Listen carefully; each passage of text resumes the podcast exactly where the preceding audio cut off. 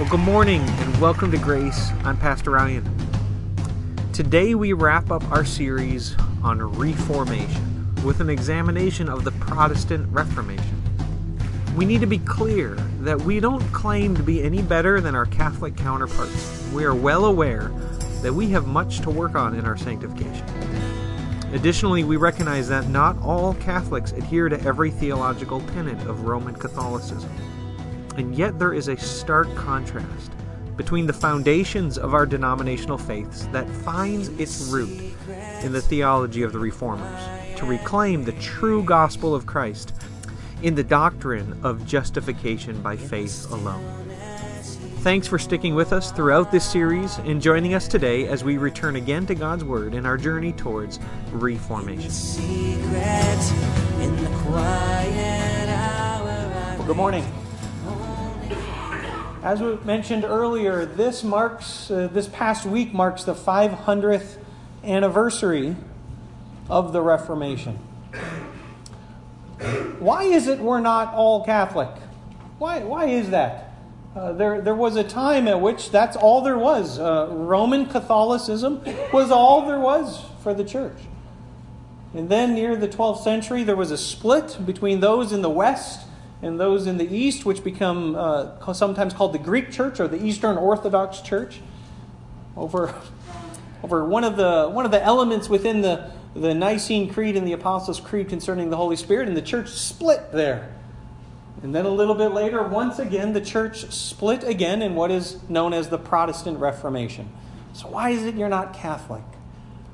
I think some people think when you ask that question, it has more to do with uh, some of the ritualistic, some of the uh, patterns and forms of Catholicism. You know, I don't care to uh, uh, confess my sins to a priest, maybe, or, or, I don't like to pray to Mary or pray to the saints, or maybe it's uh, you have trouble with th- some of the theological tenets, like um, the assumption, bodily assumption of Mary, or the uh, infallibility of the Pope. Uh, what I want to do today is to have you to understand that though you might disagree with those things, there is something else that's fundamental when it comes to the difference between Protestantism and Roman Catholicism. It is the mark by which the Protestant Reformation was founded on. It's nothing short of justification by faith alone justification by faith alone. This morning I'm titling this sermon simply The Reformation. What we're going to do is, is walk through what becomes the, the five marks of Protestantism where they separate from Catholicism. In doing so, we're going to look at a few passages primarily primary to our study will be Romans chapter 1 verse 17. we're going to seek to answer a question this morning what is the gospel? Could you answer that? If I said uh, quiz time, write down on the back of your sermon notes, what is the gospel? You know, maybe some of you might write Matthew, Mark, and Luke, but that's not the gospel. Those are the gospels. But what is the message of Jesus? What is the message of the gospels? Because if we can articulate what the message is, it will frame for us the boundaries around which we need to protect it. Such that if we leave the gospel, we're essentially playing with fire. You ever tell that to your kids? Don't play with fire, right? Don't play. Why? Why shouldn't you play with fire? Yeah, you, it's dangerous. Um, you could get burned. Your property could be destroyed the element of justification is for our faith the key item, such that if you lose the doctrine of justification, you lose the church.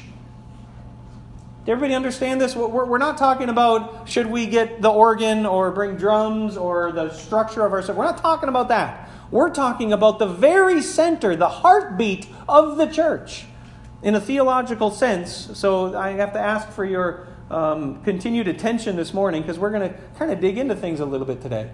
But I just want you to know that the stakes could not be higher at this point, all right? The doctrine of justification of faith was so very vital to the church that men and women died for it. They refused to bend the knee to what they understood to be a different distortion of God's word, of the gospel. In doing so, they were willing to have their heads lopped off, willing to be burned at the stake for the sake of the doctrine of justification by faith. Um, I'd like us to begin, even though we're going to turn to Romans, I'd like us to begin in Galatians, the book of Galatians. Turn there with me, uh, chapter 1. Paul is writing to a um, geographically widespread group of churches that live in Galatia. They're, they're scattered around. So, this is a letter that's going to travel from church to church. And he, he, he's writing it because he's hearing that they're, they're introducing something into the gospel that doesn't belong there. They're adding something to it. Paul will reserve his most harshest language for this letter as he writes to these churches in Galatia. 1809. Page 1809, Galatians chapter 1. I'd like you to uh, follow along as I read, starting in verse 6. Listen to what Paul says.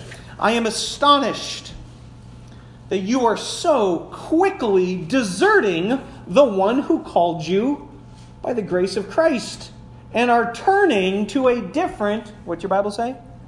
A different gospel which is really no gospel at all. All right, so everybody understands the problem? What, everybody see what they're doing? They're turning from the one who called them, that's God the Father, they're turning to a different set of beliefs that aren't good news at all. That's what gospel means. It means good news. This isn't even good news at all, Paul will say. Let's see how that's happening. He says in verse 7 in the middle, evidently, some people are throwing you into confusion and trying to pervert the gospel of Christ.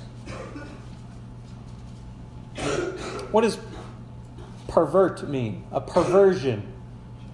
It, it, simply means taking something that is good, something that God created to be good, like the gospel, the good news, and twisting it and changing it such that it loses the quality of being good.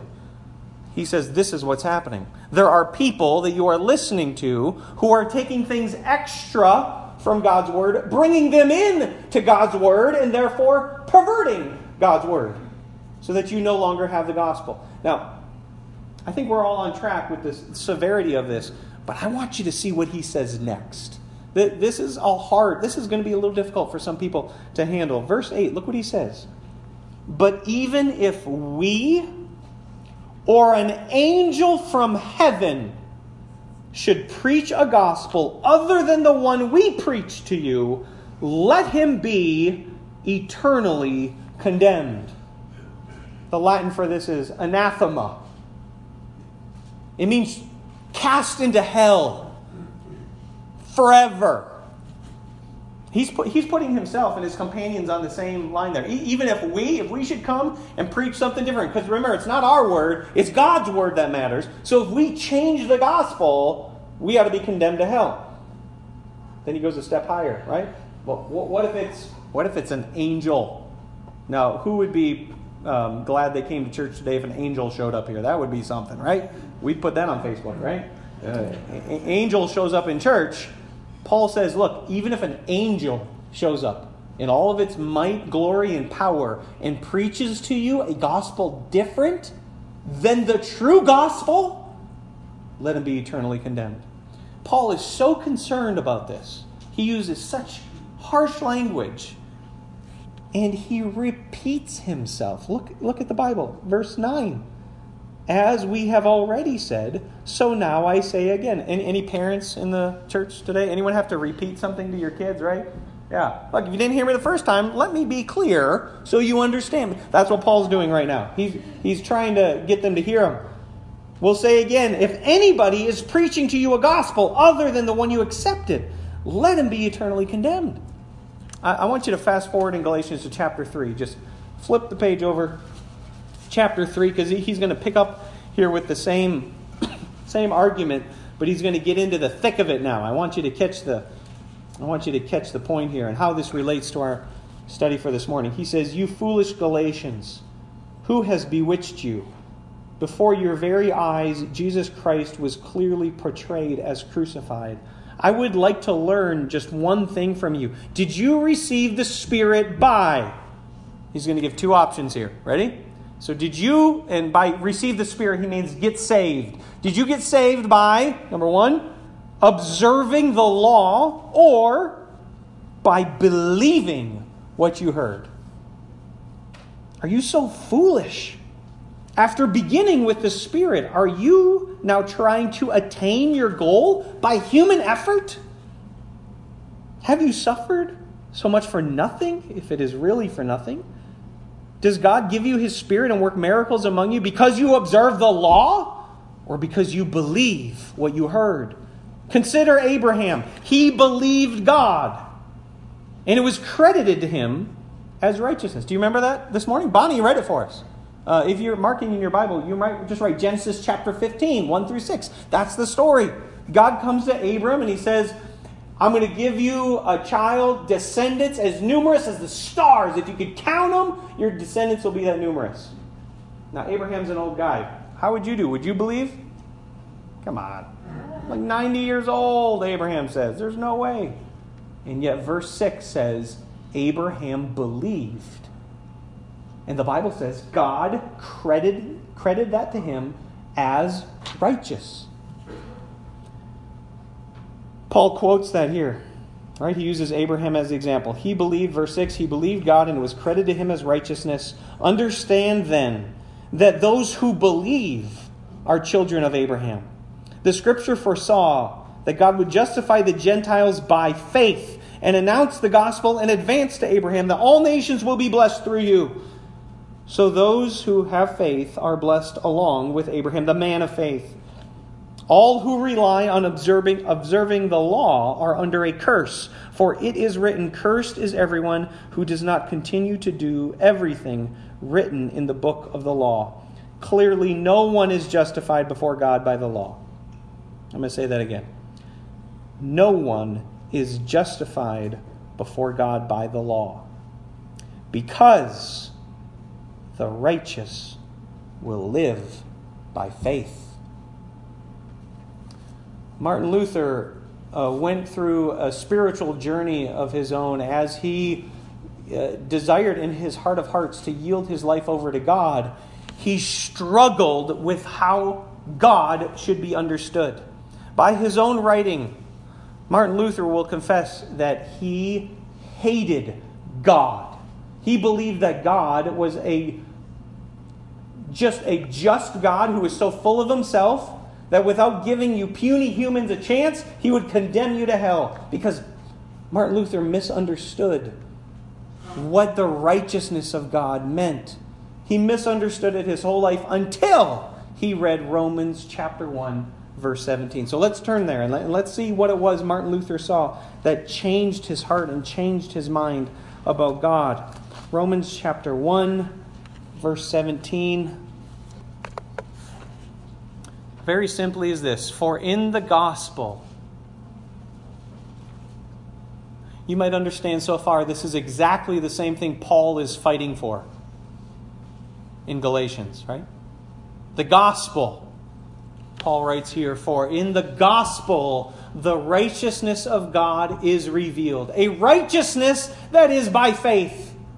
From first to last, or your Bible might say, from faith to faith.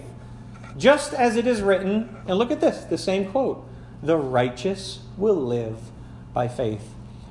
Martin Luther read this, and he said that it was like the gates of heaven flung open for him, that he understood that righteousness comes to him not by any good that he can do, doesn't depend on you, but God declares you righteous by virtue of what God has done do you see the difference there in the verb tense? It's not what you do, it's what God has what? It's what God has done. Church, that is the gospel. Righteousness comes through this gospel, such that you have been offered a way to God, not by merit of your own, not by works of your own, but rather by what Jesus Christ has done for you. It is a free gift offered to you.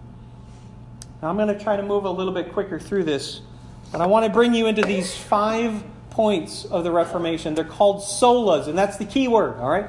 So the key word here is sola, and the first one is sola fide, which means faith alone. As simple as that. It means faith alone. As the Roman Catholic Church looked at these passages, even the one in Romans chapter 1, they came to this word uh, justification. And justification in Latin comes from a word uh, iustificare, and it simply means to make righteous. To make righteous, or to be made righteous.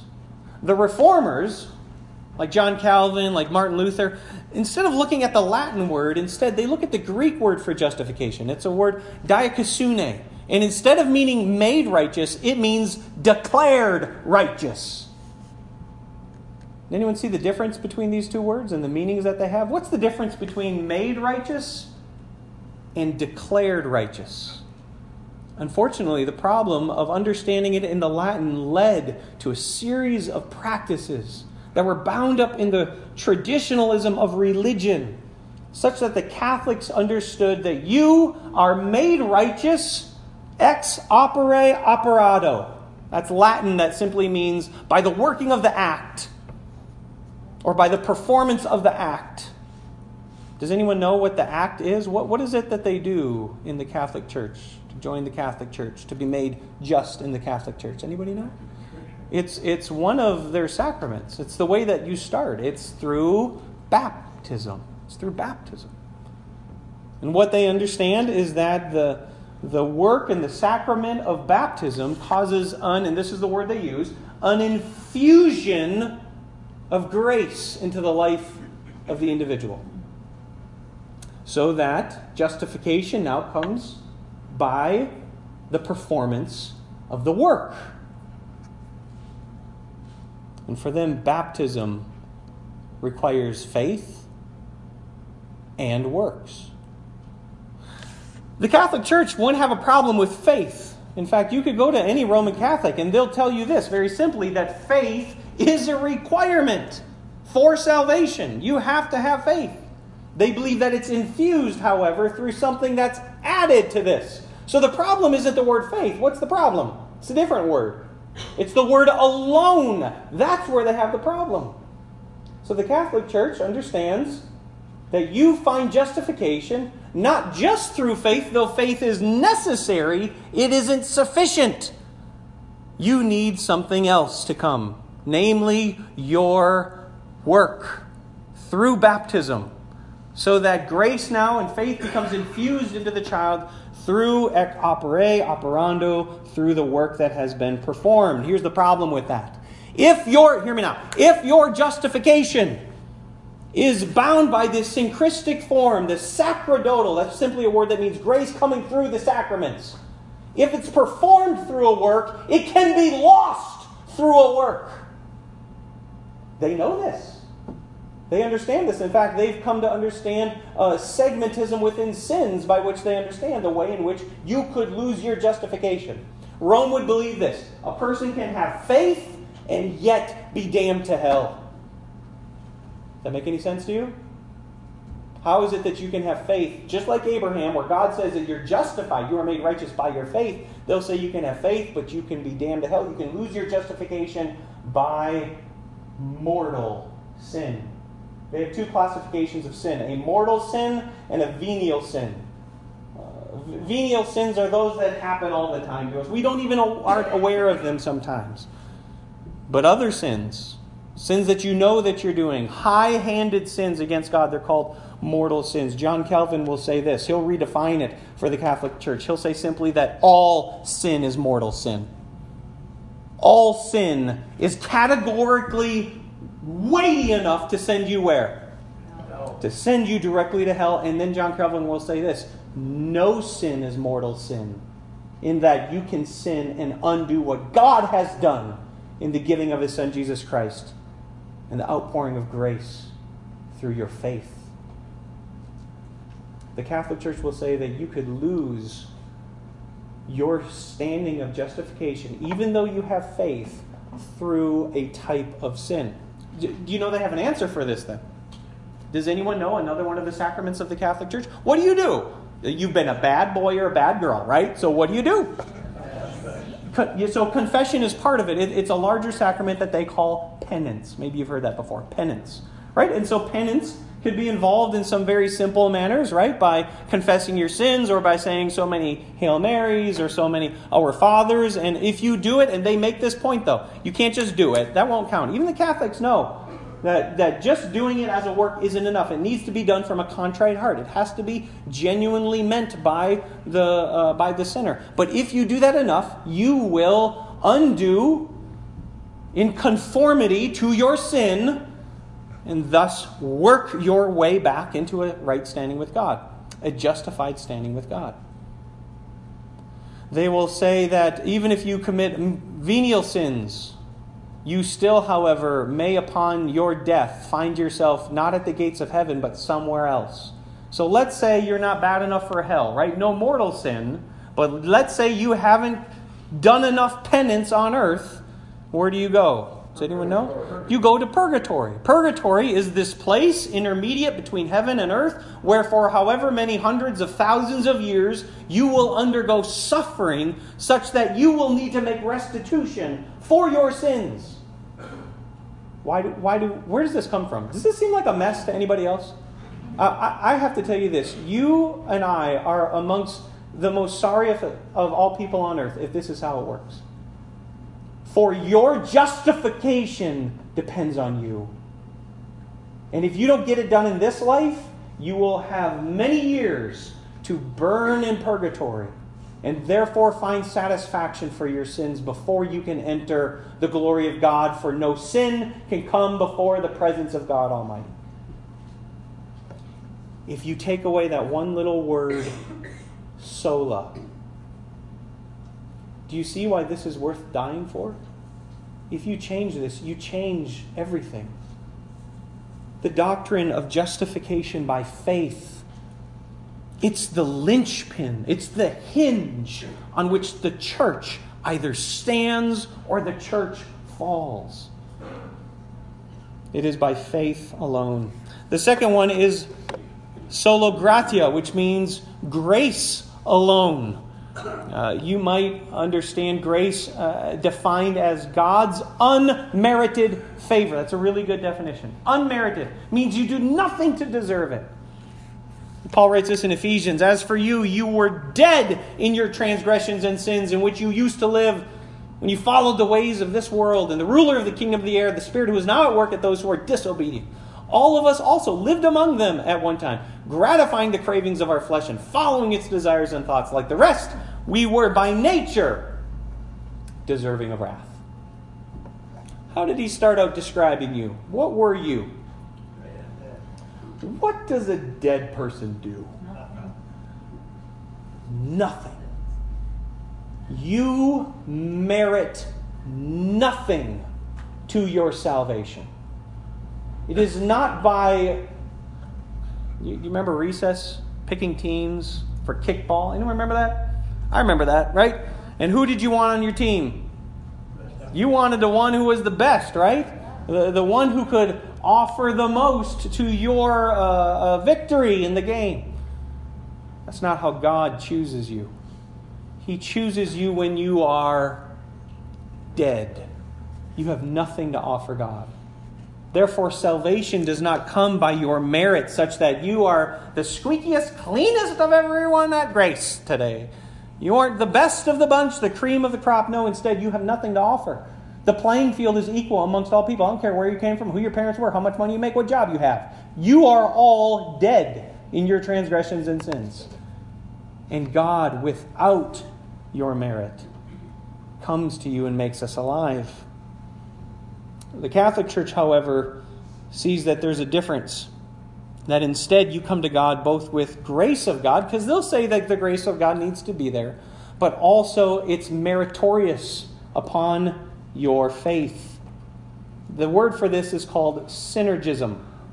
I only say that so if you want to study this more, you can look it up. Synergism is the working of the two, so that by your merit and by the grace of God, they work in tandem to work for us justification.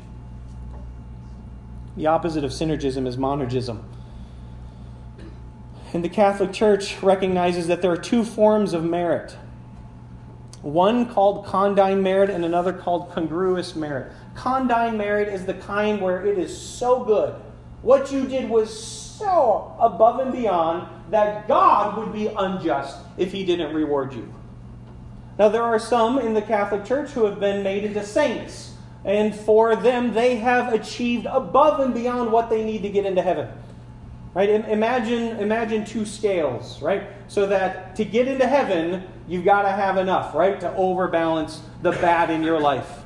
Catholic Church will see this as done by the grace of God. Remember, they see grace as necessary, but not sufficient in and of itself.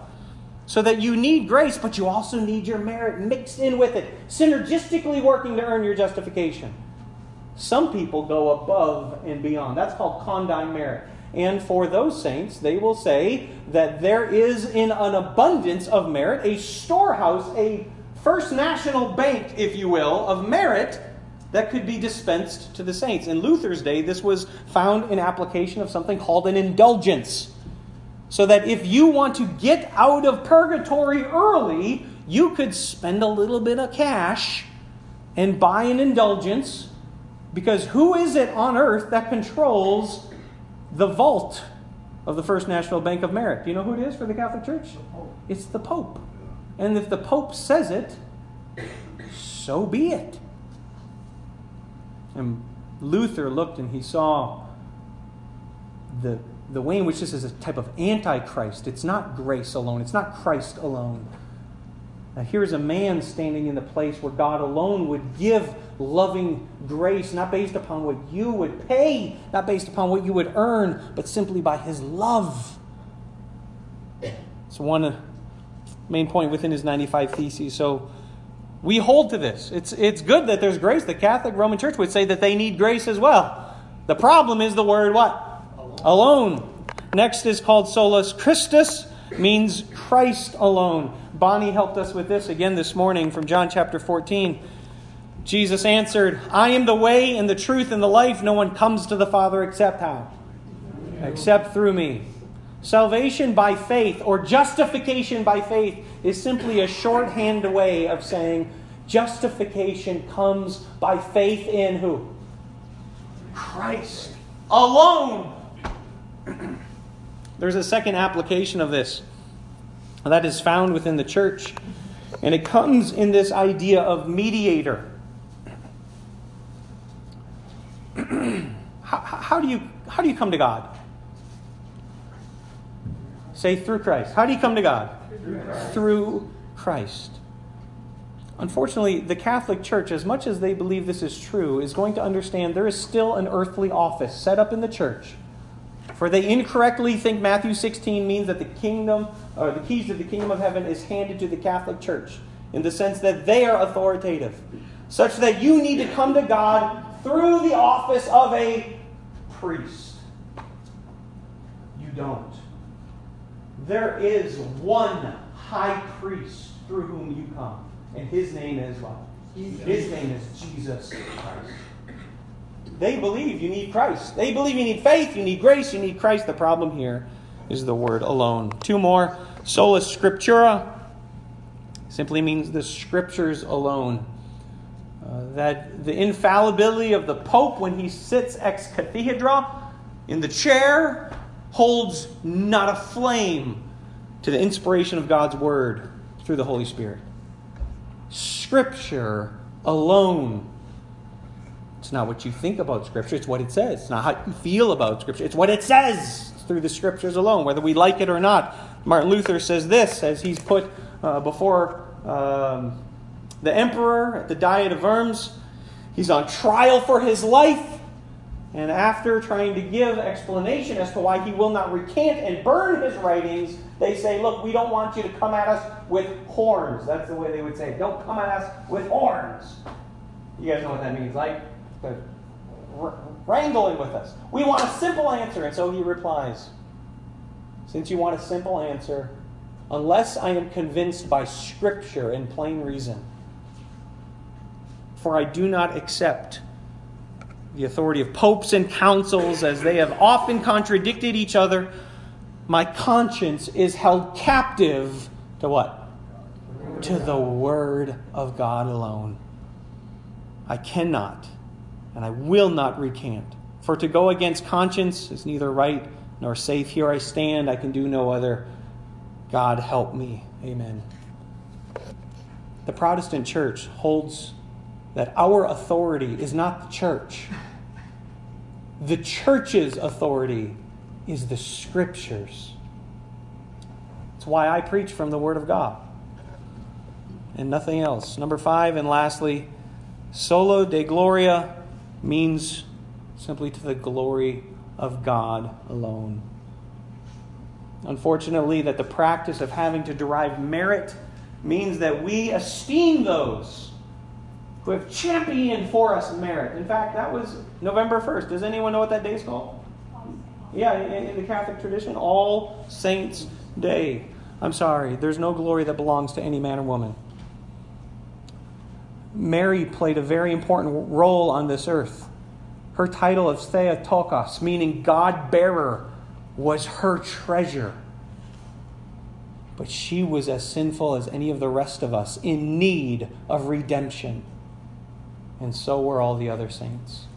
Glory is not shared, for our God is a jealous God.